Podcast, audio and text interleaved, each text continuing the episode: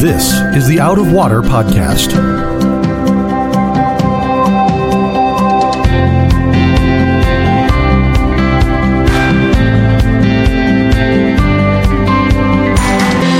Out of Water is a production of Rio Vista Community Church in Fort Lauderdale, Florida. You can find it on Apple Podcasts, Google Podcasts, or Spotify. If you like what you hear, please subscribe and tell a friend to help them find Out of Water also.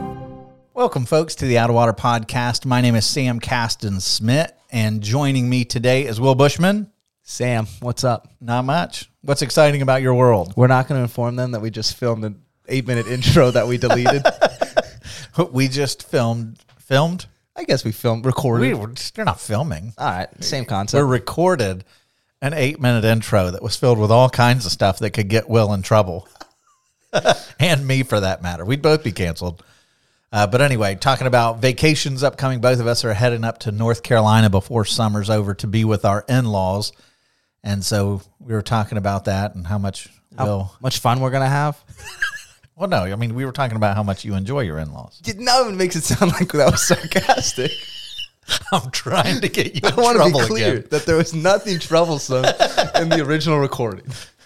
For those of you who don't know, Will's in laws are Pastor Tom and Beth. And he, we were talking about how well he gets along with them. For, for Tom being his boss and his father in law, that they act like they're great friends, which is true.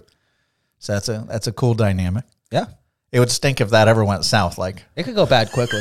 it's one of those things that 100% or 0%. I think it would be hard to navigate if not. Yeah, so so that's I guess that's a we'll pretend like that's a good segue into our episode today because today uh, the the episode is all about one generation blessing the next generation. So as we go into chapters 48 and 49 of Genesis, which is what we're going to focus on today, it's all about blessing the next generation. And to start with, if, we remember where we were last week, it was kind of like now we're getting into the part where the narrative, the broad narrative is over, and we're wrapping up a bow on the book of Genesis. So Joseph has been reunited with his brothers. Everything seems great. They're getting along. Joseph is using his authority to give his family the best part of the land of Egypt. We found out last week sadly, that Joseph also used his authority to enslave the Egyptian people. And so now, as we come into chapter 48, you've got Joseph, who is still a governing official. He's still at a different city, but he's taken his family and he has settled them in the in the city of Ramses in the land of Goshen, the best part of the land. And so now as we are jumping into chapter 48, we see how everything is closing out and how the families are going to be blessed. And so, Genesis 48, verse 1, it says, After this, Joseph was told, Behold, your father is ill. So they've had their reunion. So some amount of time has passed, and now Joseph hears that his father is sick. And it's not like he's right down the road. You know, it's it's not like here's Joseph's house and three doors down here's Jacob's house. They they're in different towns at this point, which we'll see later on in this passage. And so it says he took with him his two sons, Manasseh and Ephraim. And those are going to become very familiar names as you go through the rest of the scriptures because these are going to be two names that will become two of the larger tribes of Israel and two of the larger territories in Israel, but they're the sons of Joseph. Verse 2 And it was told to Jacob, Your son Joseph has come to you. Then Israel summoned his strength, sat up in bed, and Jacob said to Joseph, God Almighty appeared to me at Luz in the land of Canaan, and he blessed me. And he said to me, Behold, I will make you fruitful and multiply you, and I will make you a company of peoples, and will give this land to your offspring after you for an everlasting possession. So that blessing meant the world to Jacob. Like that's what he was putting all of his hope in. This is what he was holding on to through all the ups and downs. It was that promise from God that was always on Jacob's mind. And now, as he comes to the ends of his life, that promise is on his heart again. now Jacob is is coming along and he says, "Now your two sons." This would be weird. I want you to imagine this happening.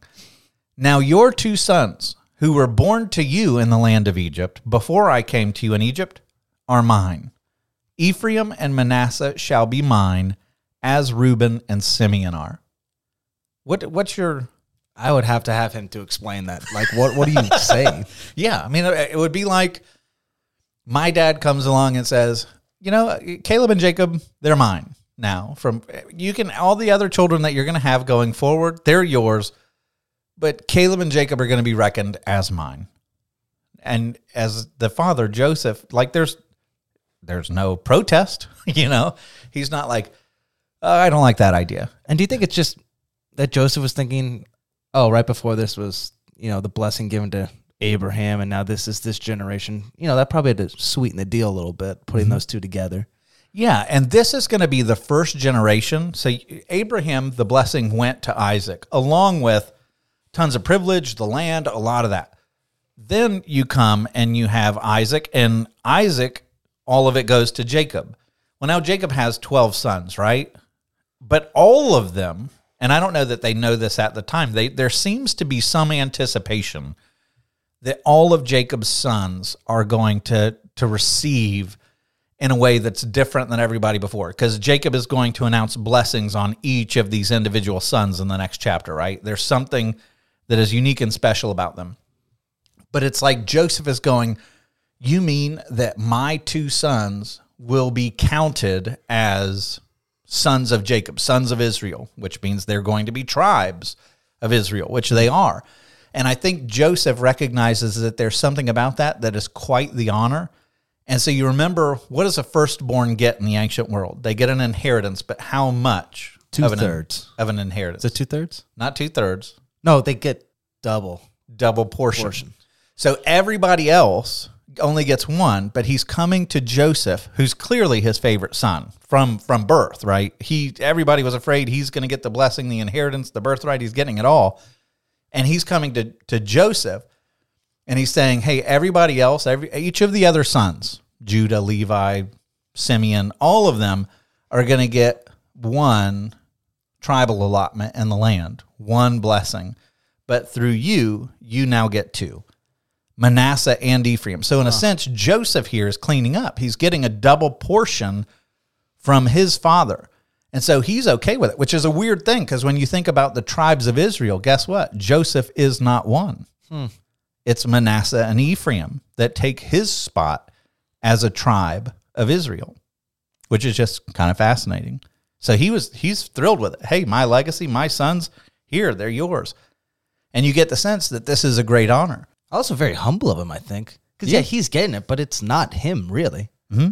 Well, he's looking at the promise because remember, God God gave him dreams of people bowing down to him. Like that's what Joseph hung his hat on. But God came to Jacob specifically and said, Your children are going to be blessed. Through them is coming the kingdom and all that stuff. And so Joseph, in a sense, is looking at the blessing of Jacob and is saying, like, "My- in my dream, everybody's bowing to me, but I haven't gotten a covenantal promise from the hmm. Lord appearing to me saying, Your descendants.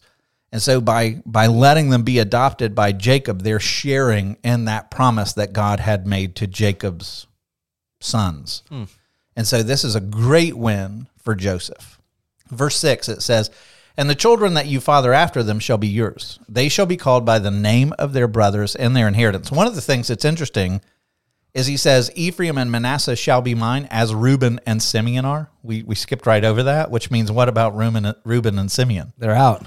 It's it's like they got bump. you just got bumped over. Like I'm going to treat them as my first and second born now. This is going to help their dysfunction.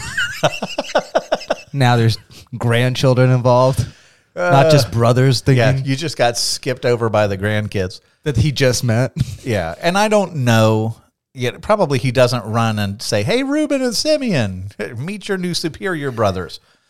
But what he's saying is they they have they're going to be highly ranked or treated in the family with every bit as much the authority and weight as my first and second born sons would be. So, he continues, he says, As for me, when I came from Padan, which is where Laban was, where he was out of the country for uh, 20 years or so, he says, When I came back from Laban's land, to my sorrow, Rachel died in the land of Canaan on the way, when there was still some distance to go on Ephrath. And I buried her there on the way to Ephrath, that is Bethlehem. Now, why does he throw that in there? I am I'm not 100% sure.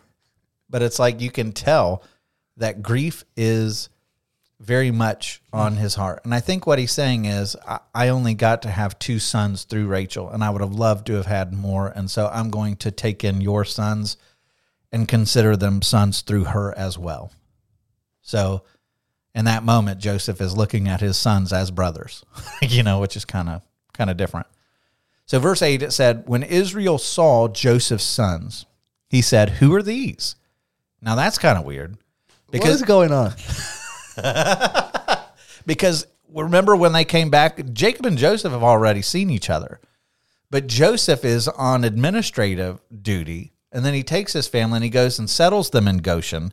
And so he's never gone back home to take his two sons Oh, and introduce them to Jacob. So now Joseph goes home, gets his sons, goes on the journey to Goshen at the city of Ramses, and introduces Jacob for the first time to his grandkids. So he says, Who are these? And Joseph said to his father, These are my sons whom God has given me here. And he said, Bring them to me, please, that I may bless them. And the eyes of Israel, which is Jacob, were dim with age, so he could not see. Why would it tell you that? What's that remind you of? Is what generation was it?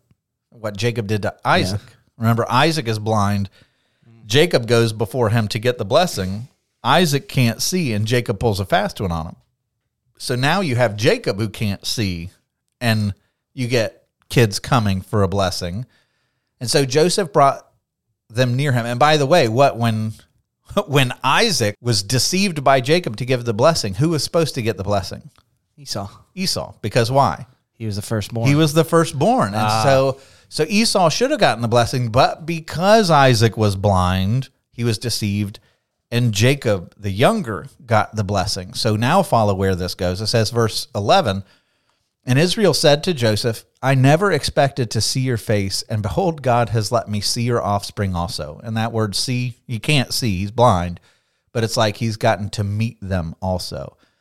So Joseph removed them from his knees and he bowed himself with his face to the earth. And Joseph took them both. This is, you can tell, like, this is a solemn, special moment for Joseph, like face to the ground. And he, it says, Ephraim in his right hand toward Israel's left hand, and Manasseh in his left hand toward Israel's right hand. So it's like he's saying, okay, the right handed blessing is going to get the superior blessing. So I want that to be Manasseh because he is the firstborn. And so he comes near him. And it says, Israel stretched out his right hand and laid it on the head of Ephraim, who was younger, and his left hand on the head of Manasseh. So he's crossing his hands, for Manasseh was the firstborn. And he blessed Joseph and said, The God before whom my father Abraham and Isaac walked, the God who has been my shepherd. I love that he's you know, referring to God as a shepherd. This is one of the first instance, instance, if not the first instance, where God is referred to as the shepherd. All, all my life long to this day, he's the angel, which is interesting because who's the angel of the Lord? Jesus. Jesus. So the, he's not talking about some spiritual nebulous, you know, spirit God out there. He's talking about no, no, no. I met the angel of the Lord. I I saw him. I wrestled him, and he has redeemed me from all evil. Bless the boys, and in them let my name be carried on, and the name of my fathers Abraham and Isaac, and let them grow into a multitude in the midst of the earth. Now here we go. When Joseph saw that his father laid his right hand on the head of Ephraim, it displeased him, and he took his father's hand to move it from Ephraim's head to Manasseh's head. And Joseph said to his father, Not this way, my father, since this one is the firstborn. Put your right hand on his head. But his father refused and said, I know, my son, I know. He shall also become a people, and he shall be great. Nevertheless, his younger brother shall be greater than he. Now, what's that remind you of? That's the promise that was given to Jacob's mom, Rebecca. The older shall serve the younger. And so now Jacob is carrying on this pattern where God always picks the underdog. Never the firstborn, it seems, always the underdog. And he's saying, The younger brother shall be greater than he, and his offspring shall become a multitude of nations. So he blessed them that day, saying, By you Israel will pronounce blessings, saying, God make you as Ephraim and as Manasseh. Thus he put Ephraim before Manasseh. Then Israel said to Joseph, Behold, I'm about to die, but God be with you, and will bring you again to the land of your fathers. Moreover, I've given to you rather than to your brothers one mountain slope that I took from the hand of the Amorites with my sword and with my bow. Now, what's interesting about that, that's not a throwaway line. It sounds confusing, right? Yeah, I'm, I'm over here like, what a way to end it. he says, I've given to you rather than to your brothers one mountain slope that I took from the hand. Do you know what the, the Hebrew there? It's not mountain slope. Like, click on that. Can you see what the Hebrew word is? Instead of mountain slope, what's the actual Hebrew there? Second? Shechem. What's interesting about Shechem? Shechem, if you Oh, place where all the bad stuff happens. it's the place where the genocide happened, right? Oh. Where Simeon and Levi went in and killed a bunch of people, and now Jacob owns that. What does he say here? I'm giving to you Shechem, right? Which is, if you remember, that's the place where both mountains, the Mount Gerizim and Mount Ebal, they both of those mountain slopes come down, and Shechem is right there. So he's saying, I'm giving to you Shechem. And then look what he says that I took from the hand of the Amorites with my sword and my bow. Uh, no.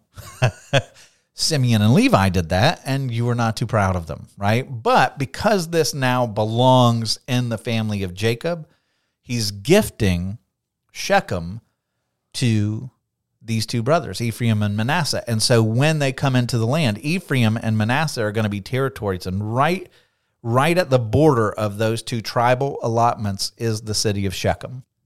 What you got? That just makes it make a lot more sense than if you just read this one weird thing about one mountain slope. So, but what what is also interesting is he's saying, you know, you're going to stand in the place of Reuben and Simeon. Well, Simeon is the one who took Shechem, and now Ephraim and Manasseh are the ones who are going to inherit it. Is this interesting at all? It's like the end of every movie. Yeah. A lot of action, then it kind of just wraps Yeah, up. here's here's the resolution where it's like, you know, 10 years later this happened to Billy. yeah, we like that. All right, so now we get into chapter 49, and this is when Jacob calls together his 12 sons, and he is going to deliver the blessing over all of them. And some of them are amazing, right? Some of them are blessings that you would want spoken over you, and some of these are like, wow, like this is not something that I would want. And so it's I want to clarify up front that there's you know, you can have a blessing that is prophetic or you could have a blessing that's like prescriptive. So what I mean by that is like the spirit of God can can show you what a person's future is going to look like and then you speak them over that whether it's good, bad or ugly. That's prophetic. Like it's the Lord's pronouncement over their life or there's one where we're more familiar with it where like if i'm if i just go up to jacob or caleb and i want to speak a blessing over their life i'm just going to say you know may you live a long time may you have a godly house may you have godly children and offspring you know may may you get the desires of your heart you know you can think of a million different ways that you would want to speak a blessing over your kids but you're not going to throw in, you know, may you be a, a snake, you know, or something like that. You know, may you be a ravenous wolf. But you're going to find things like that in the blessings to the 12 sons. So, what I don't want anyone to understand, Jacob is not saying, and part of it is from his experience, like there's going to be a generational curse because of these kids' actions but it's prophetic for generations to come. In other words, this is going to, in some sense, define your descendants for centuries to come. Okay, so he's talking even some parts about the tribes that will follow, not just Dan himself or Correct. Benjamin himself. So- Correct. And that's where we see it throughout the Old Testament. You see things pop up and Yeah, there's there's things that if if you were looking at the actual son, it wouldn't make sense in their lifetime. It has to be about the tribe to follow. And and we'll see that bear out. Okay. So, and he's going to start with the sons of Leah, and then he's going to hit the rest of the family. So, this is not in order of age, but it is in order of which wife. So, it starts with Leah, and it'll go through each of her six by age, and then it'll jump to the next wife's kids or, or maidservant's kids. And so, here we go. Then Jacob called his sons and said, Gather yourselves together that I may tell you what shall happen to you in the days to come. Assemble and listen, O sons of Jacob. Listen to Israel, your father. And which is, he's also, they're all like sitting around as well, you know. So I don't know if he's doing this like one by one, like Reuben, let's go for a walk. No, I think they're all standing there. So you're hearing You hear your name and you stand up. Maybe you go to the front in the classroom, but he put your hand, his hand on your head and then gives this blessing. Because I want you to imagine this, because some of these are they're Hard. rough. They're hard. So, Reuben, you are my firstborn. Now, who's Reuben?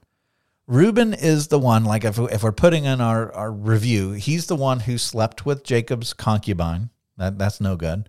He's the one that opposed Joseph being harmed at the beginning, if you remember. To make up for sleeping with his dad's. Probably. So Yeah. Probably. But he, he's also the one who says, hey, send Benjamin down to Egypt, and if we're wrong, I'll kill my two sons. Like he's.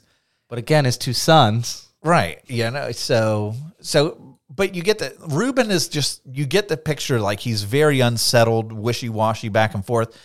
And so that's going to be the nature of his blessing, right? He says he gets a compliment to start off. Reuben, you're my firstborn, my might, the first fruits of my strength, preeminent in dignity and preeminent in power. In other words, because you're my firstborn, you are going to stand out. You're going to have dignity and power based on that. Then, verse 4, unstable as water. Like, can you think of anything that's less stable? Like, what, you know, if you're trying to build something out of water, like by itself, water just goes wherever it wants to, right? It mm-hmm. always finds a way where it wants to go. It's it's unstable. You can't build on it. It's not firm. So he says, You shall not have preeminence, which is weird because in the previous line, he said preeminent in dignity and preeminent in power. Now he's saying, You shall not have preeminence because you went up to your father's bed. Then you defiled it. He went up to my couch. This is this just as a family meeting. This just got really weird. Starts off on a bad note. Reuben, you're my firstborn. Like, here's everything because you're my firstborn that you inherit. And yet, because you're unstable, you will quickly lose that. Like the the advantage that you have of being my firstborn, you will squander quickly. So you just can't live up to it. Yep. So you're you would think as the firstborn, you're going to be the one who carries the mantle. You're going to be the one who has the fame and the glory and everything else. You're going to squander it quickly. You will not keep it. So it's like, woof. All right. Well, there's one down. so we come to the next, Simeon and Levi. And now, granted, the first three of, of Jacob's sons are the most troublesome. Notorious. Notoriously troublesome. Remember, Simeon and Levi, who are lumped together in their blessing, are the ones who committed the genocide against Shechem. They're the ones who hatched the scheme and went in and killed all the men of Shechem. And so it says Simeon and Levi are brothers. Weapons of violence are their swords. Let my soul come not into their counsel. O my glory, be not joined to their company.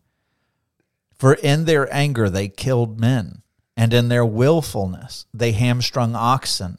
Cursed be their anger, for it is fierce, and their wrath, for it is cruel. And then he says, I will divide them in Jacob, I will scatter them in Israel. And so that's definitely talking about the generations to come, because what you'll find when the tribal allotments are given, Simeon is given an, allotment that's in the middle of Judah's territory. It's in kind of the desert terrain. It's not a great territory. They're not going to be a big dominant tribe. They get kind of a womp womp stretch of land where Beersheba is. It's it's you know just sand essentially. And then Levi literally will be scattered because on, in the law of Moses, they become the priest and they have no territory of their own. Hmm. So they, they have sanctuary cities where priests are going to be throughout each of the 12 tribes, but they don't get any land that like is their allotment. And so when you think this is where it gets confusing because you have 12 tribes, right?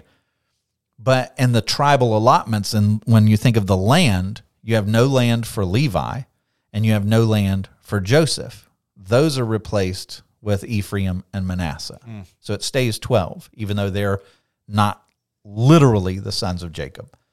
So their blessing is no bueno.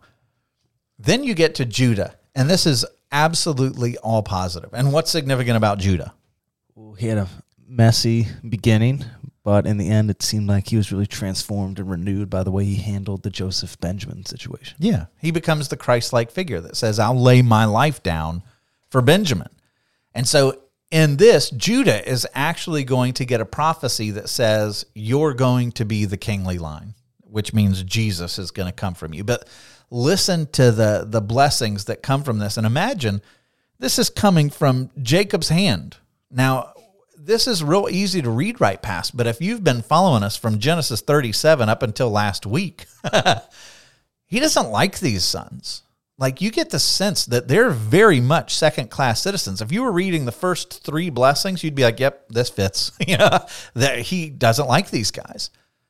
So you're expecting when you get to Judah that he's going to be like, "Judah, you're a scoundrel, and your blessing is going to be yuckety yuck too." But it's overwhelmingly positive, which shows you, I think, he had seen the transformation in Judah, hmm. and he knew that Judah was willing to lay down his life for Benjamin. And so he says, Judah, your brothers shall praise you. Your hand shall be on the neck of your enemies. Your father's sons shall bow down before you. Now, whoa, take that, Joseph. Because what's what's the prophecy that's been driving the story from the beginning? It's Joseph dreaming about sheaves and stars bowing down to him. And here you have Jacob who comes along and is offering a prophetic blessing that says, okay, that's been fulfilled. That that's you know, they've bowed down to you, but now let me reverse it for all time. The descendants are going to bow down to Judah's descendants, hmm. not yours, Joseph. Judah is going to become the one to whom everyone bows. And this is going to be the line of Jesus. That, that shouldn't come as any big surprise to you. Verse 9, it says, Judah is a lion's cub. So from that moment on, Judah is associated with the lion. Jesus is going to describe himself as the lion of the tribe of Judah. From the prey, my son, you have gone up. You're always victorious. He stooped down. He crouched as a lion, as a lioness who dares rouse him. He is powerful, and yet he has a restrained power, is the idea. Like a lion just walks around with a confidence. You know, it knows when it wants to hunt, it knows its prey, it's very deliberate about it. But you wouldn't dare walk up to a lion and smack him on its mouth because even if he's not hungry, you're not going to win that one. Then he says this the scepter, which is something a king holds, right? The scepter shall not depart from Judah, nor the ruler's staff from between his feet, until tribute or Shiloh comes to him. And to him shall be the obedience of the peoples, which is that's nations there, by the way. The the word um, is very much pointing to that, goyim. And so it's all nations are going to eventually bow down to this guy. They're going to declare their obedience to Judah, which is like, imagine hearing that. Like, if you're Judah, what are you thinking? How's this going to manifest itself? Like, what does this look like? You know, are they thinking through that this is for kids? Is this this is for Jesus ultimately? Like, do they have in mind the Abrahamic blessing that's just passing along the the way to the Messiah? So, verse 11 continues and says, binding his foal to the vine. In other words, you're going to be in a place that just is wealthy. You've got vineyards, right? And his donkey colt to the choice vine. He has washed his garments in wine, which is just a weird thing. What it's saying, you're just going to be overwhelmingly blessed. Just, I mean, you just wa- you have so much wine, you just wash your garments in it. But that's also prophetic. It says, and his vesture in the blood of grapes. They would have heard that and it's just opulence, right? Like you just have more than you know what to do with. You're washing your clothes in wine, making them look regal colored, right? They're they're becoming that deep dark scarlet purplish red. That's what you're going to be clothed in. But then think about this as it refers to the tribe and the ultimate fulfillment of this in Jesus. Washed in wine, washed in blood. So in some sense it's it's saying Judah you're going to be overwhelmingly blessed with an abundance but at the same time it's prophetically looking forward to Jesus who literally will wash his people with blood. It says his eyes are darker than wine and his teeth whiter than milk. In other words, he's tremendously healthy. I think that would be a wild thing to go through was Judah. This could be like the first proud statement that you've ever heard from your father. Yeah. And you're probably waiting for the ball to drop the whole time after the first ones you just heard. So yeah, to take that in as him would have been I don't even know how to imagine that, you know. Uh, you know, when you, when I think of Judah when he says, "I'll give my life for Benjamin." Yeah. one of the things that makes that so weighty and emotional for me to consider is Judah is saying, I know you won't care so much if I'm lost. Mm. So I'll lay down my life to make sure you get back the son you love. That's that's how Judah sees himself in his father's eyes. And there's something outrageously heavy to that. There's something, you know, we're all chasing our father's approval or someone's approval like that. And there's people sometimes where it's really hard to get a word like that from your dad and you think, man, I would give anything, you know, to to be able to hear that. And here you have Judah who basically has said, I know you love Benjamin and wouldn't care if I'm lost. To hear your dad come to you and say, No, no, no. They're gonna bow to you now. You're the one. Yeah. Would have been mind blowing. I mean, and that's why like you can't read past these blessings without remembering what's come because this is where you not only see Judah's redemption where he's being praised by the father but there's in a very real sense a redemption of Jacob in this moment where he is not so idolatrous of Joseph and Benjamin and now he gives the highest honor to one of Leah's sons so it's it's a redemption of their marriage and how he looked down on her and it's you know now her son is exalted everything about this is just really amazing. It's beautiful. It's it's wonderful. And I really I would love to have in a time machine be able to watch Judah's face like you're talking about. Watch Judah's face as he hears those words. I bet I bet there were some misty eyes for, for that one. So then he jumps into the last two sons uh, we got here for Leah. Zebulun shall dwell at the shore of the sea, which this tells you it's not talking about Zebulun, the person who's living in Egypt, because Ramses is nowhere near the sea.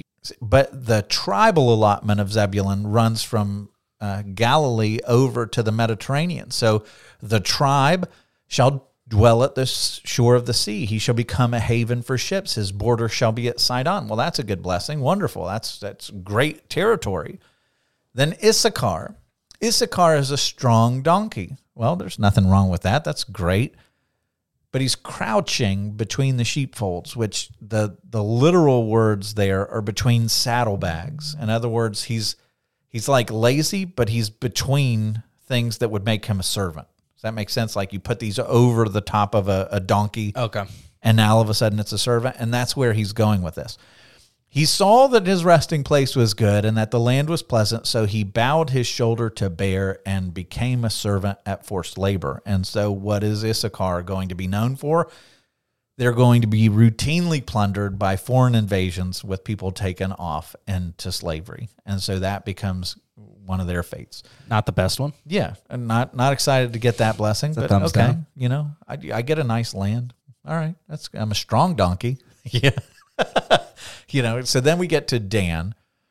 Dan shall judge his people as one of the tribes of Israel. So one of the most famous judges from the book of Judges is a guy by the name of Samson he is going to be from the tribe of Dan. So he shall judge his people. As Samson's far and away, I think, the most famous of the judges. Dan shall be a serpent in the way, a viper by the path that bites the horse's heels so that its rider falls backwards. In other words, he's crafty, he's sneaky, he surprises Uh, and when you get to Samson as a judge, you know, he's very much crafty and sneaky and he's constantly surprising people and setting fields on fire and doing all kinds of rough things that are, It's one way to tell Samson's history. you know, cra- crafty, maybe. I mean, he's the story of Samson. He starts off as quite, he's a scoundrel. So we'll just leave it at that.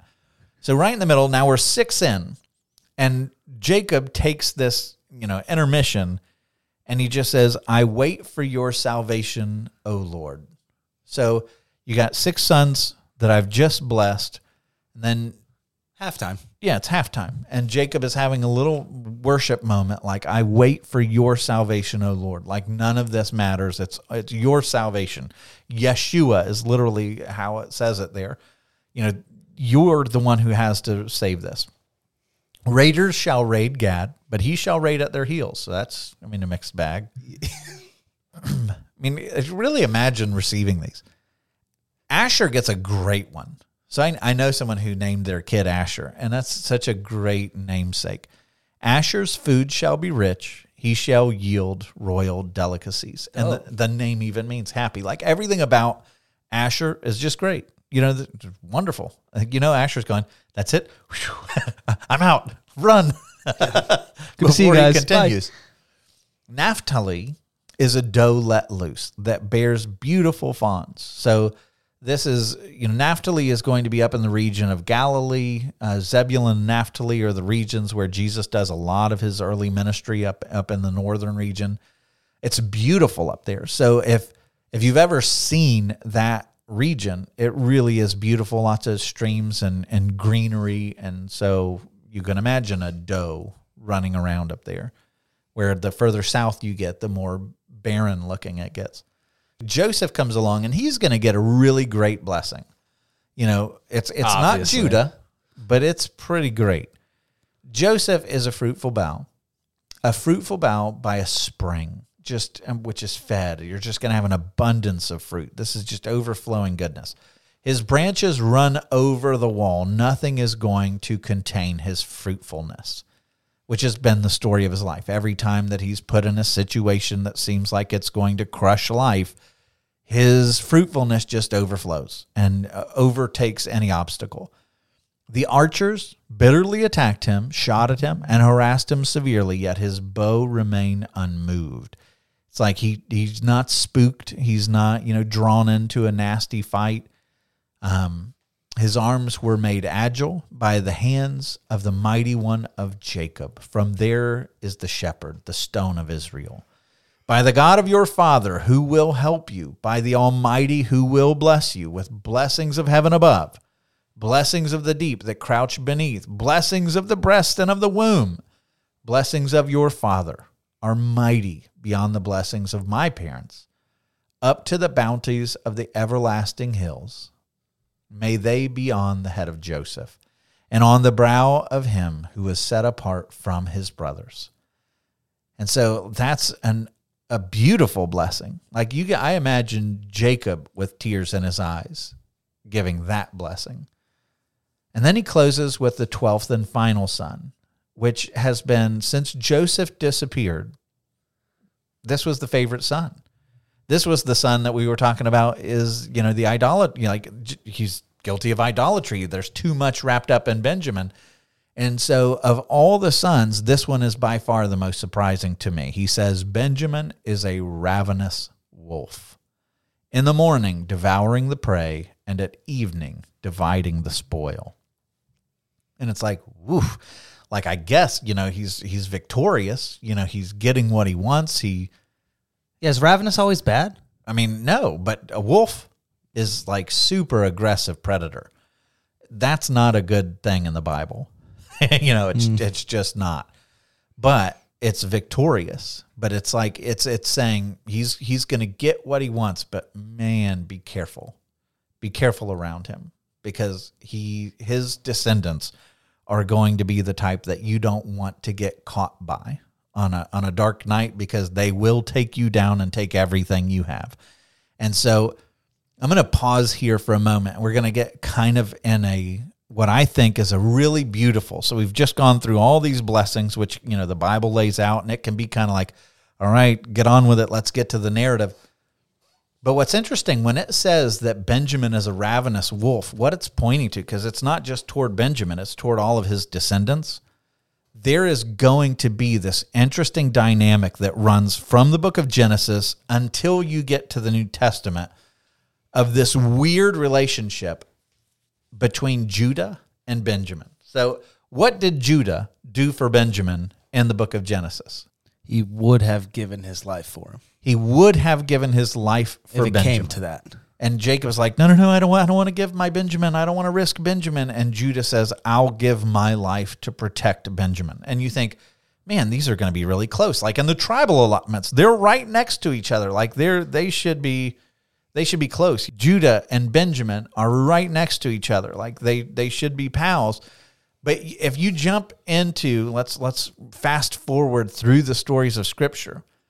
And the next major story that you find where these two have a big part to play against each other, you know what it is? It's a genocide. It is one of the most disturbing stories in all of Scripture, and I'm going to summarize it. And it's one of these stories that you probably should never summarize because it's one of the worst in the whole Bible. But there's a story where a, a, a, a Levite has a concubine, right? Which is you shouldn't have. A Levite's, you know, one of the more supposed to be one of the more godly, the priestly kind of line. Well, he's got a concubine, which he shouldn't have. And for some reason, she runs away from him and she goes back to her hometown of Bethlehem, which is in the territory of Judah. And so she's she's there and this Levite chases her down and says, "No, you left me. You're not allowed to leave me." The dad is trying to plead with the the Levite to marry her and make her more than a concubine, but he doesn't. And eventually he takes her and starts marching north and he gets as far as Gibeah, which is one of the major cities in the territory of Benjamin. And so that night, all the men of the city bang on the door and they're demanding it's it's a repeat, it's a retelling in some sense of the story of Sodom. Judges 19. And they're coming to rape someone in the house and this guy takes his concubine and throws her outside. And they abuse her savagely all night and in the morning when this Levite who managed to go to sleep even as his concubine was being abused, when he wakes up he finds her dead at the doorway. It's a distur- it's a super disturbing story. And so then, to make the story even more disturbing, he cuts up her body and sends pieces of her body to all the tribes, saying, This is what Benjamin has done. Are you going to tolerate this or are you going to give justice? And so, what happens? All the tribes mobilize, and Judah goes up against Benjamin and hits the city of Gibeah with a full assault. And on the third attempt, they just go in and they smash everybody. And then all of the nations of Israel, all the tribes of Israel get bloodthirsty and they go beyond justice. Sound familiar? And they go in and they literally commit a genocide against the people of Benjamin until there's only 300 men left. One of the most shameful periods in all of the story of the Bible. And it's showing that Israel, when left to themselves, when everyone does what is right in their own eyes, they become one of the mo- under a theocracy. They become one of the most wicked places on earth. It is the Bible is giving a strong warning against theocracy in that passage. So, why do I tell you all that? Well, here you have Judah who's going up against Benjamin. Because why? What did Benjamin do? Benjamin mistreated a concubine from the city of Bethlehem in the territory of Judah. Hold that.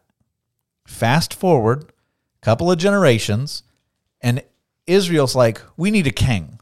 We, you know what? We need a king. And uh, so who do they go to? They think, well, this tribe over here has been decimated. There's only 300 men left. you know, they're not a threat to anybody. We'll make Benjamin have our first king. And so they choose a guy who's from the city of Gibeah, the city of the rapists. So Saul, the first king of Israel, is probably a child or a grandson of a rapist that was annihilated, and he becomes the first king Okay, so here we have Saul of Gibeah of Benjamin. And then who is his major adversary going to be? David. Who is from? I'm guessing the tribe of Judah. From the town of? He's a shepherd boy in the town of Bethlehem. Bethlehem. Geez, that sounds familiar. So wait a minute. Someone from Gibeah in the tribe of Benjamin begins to persecute someone from the tribe of Judah in the town of Bethlehem. And you find this animosity that starts going between Judah and Benjamin that, that's a thread that runs through the story. So let's just fast forward and get to the end of the story. In the New Testament, who is it that was known to persecute the church? He called himself a persecutor of the church, that he would round up Christians and kill them. Oh, you're talking about Paul? Paul, what tribes he come from? I'm guessing the tribe of Benjamin. Yeah, he says, I am a, a Pharisee of Pharisees from the tribe of Benjamin, circumcised on the eighth day. And he's all proud of that. So here you have a guy from Benjamin who is persecuting who? Jesus, who is born in the tribe of Judah, born in the town of Bethlehem. Bethlehem. And so this 2,000 year feud that develops between this ravenous wolf Benjamin, which ravenous wolf defines these people who are trying to rape the concubine. Ravenous wolf defines Saul, who is trying to put David to death after he's so jealous that David is getting all of the praise of the people for killing Goliath. So he tries to hunt him down and kill him. He's a ravenous wolf.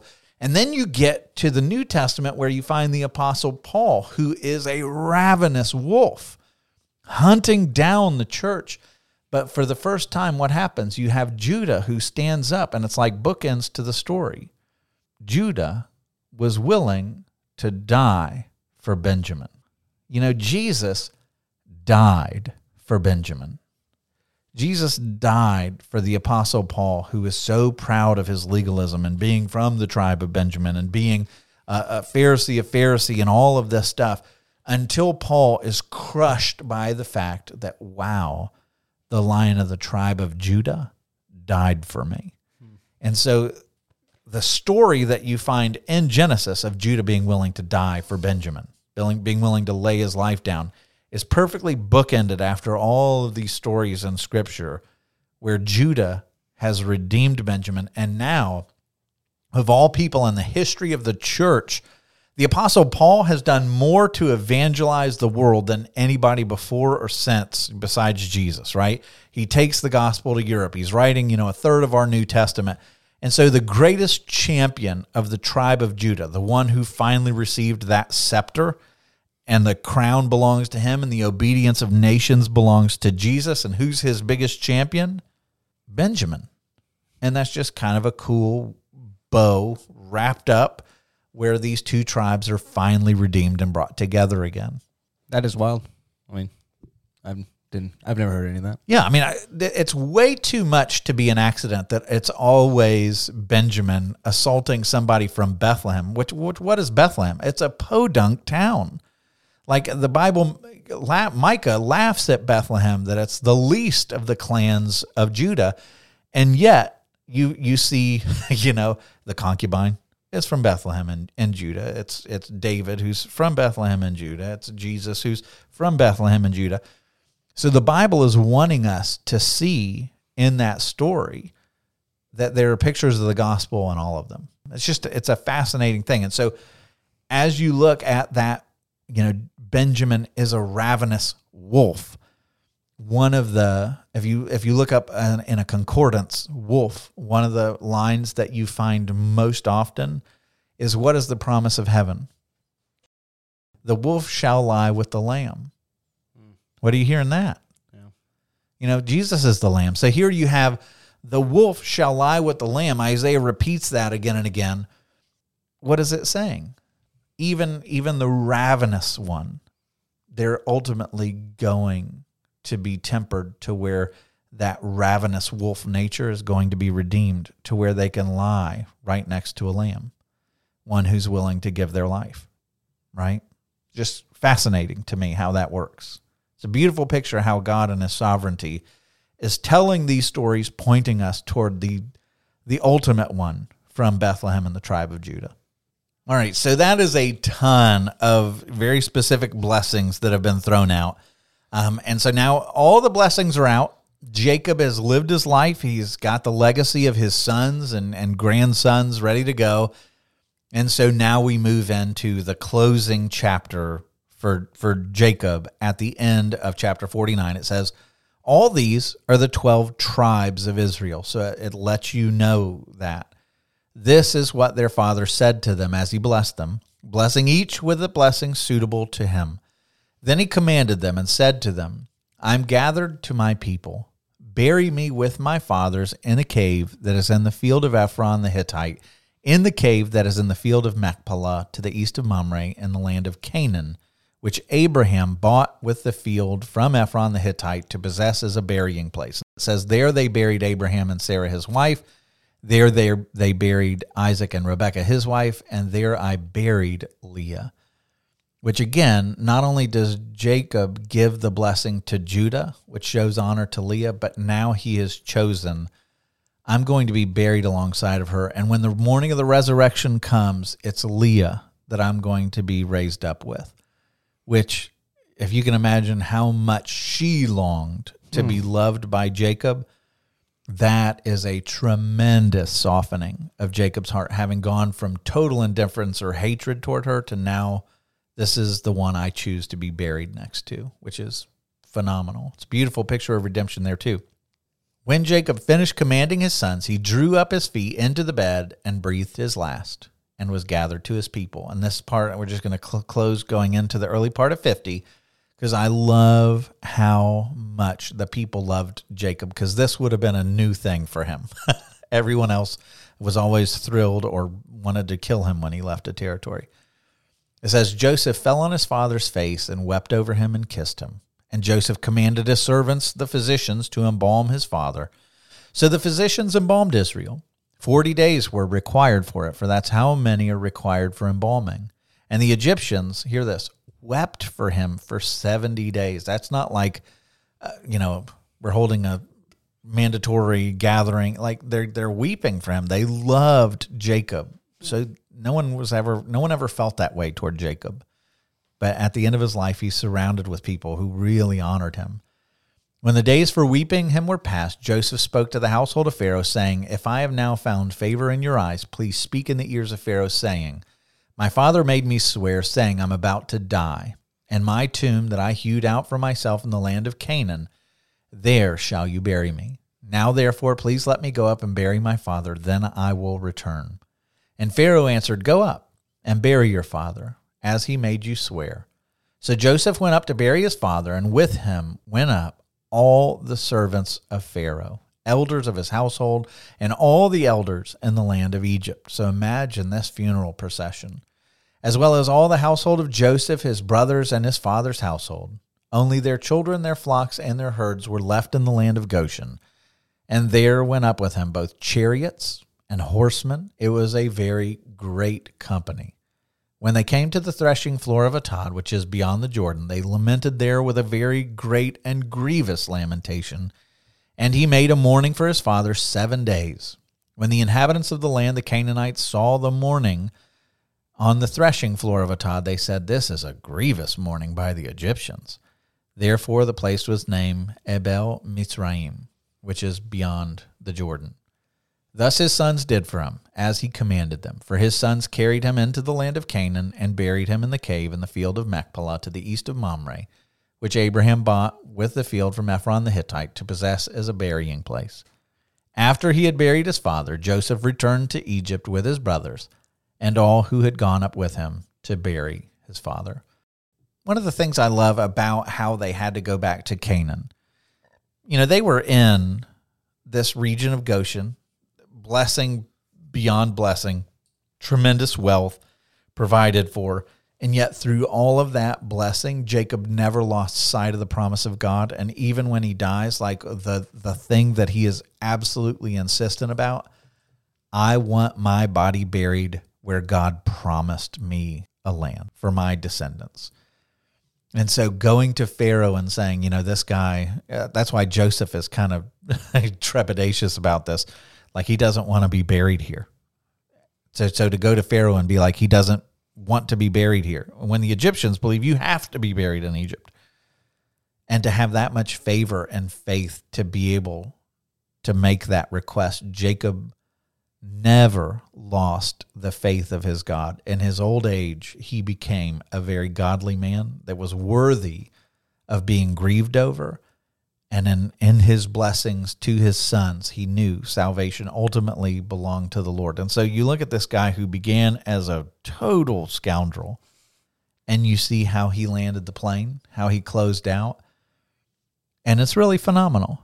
You hmm. know, it, it'll transform you from thinking, why does God use people like that to thank God for using people like that? And that's what our God is in the business of. He loves to redeem the broken. And you see that in this story, and you're going to see that in the stories that we continue to tell. Uh, next week, we'll be moving into the story of how they remain in Egypt and calamity comes, and yet God is ultimately going to use that for their good and God is going to bring about great salvation. And we're to learn a lot from that. So we will join you next week as we jump into the beginnings of the slavery in Egypt in the book of Exodus. God bless. Dun dun dun. We hope you enjoyed your time with us and you will both subscribe to the podcast and listen regularly.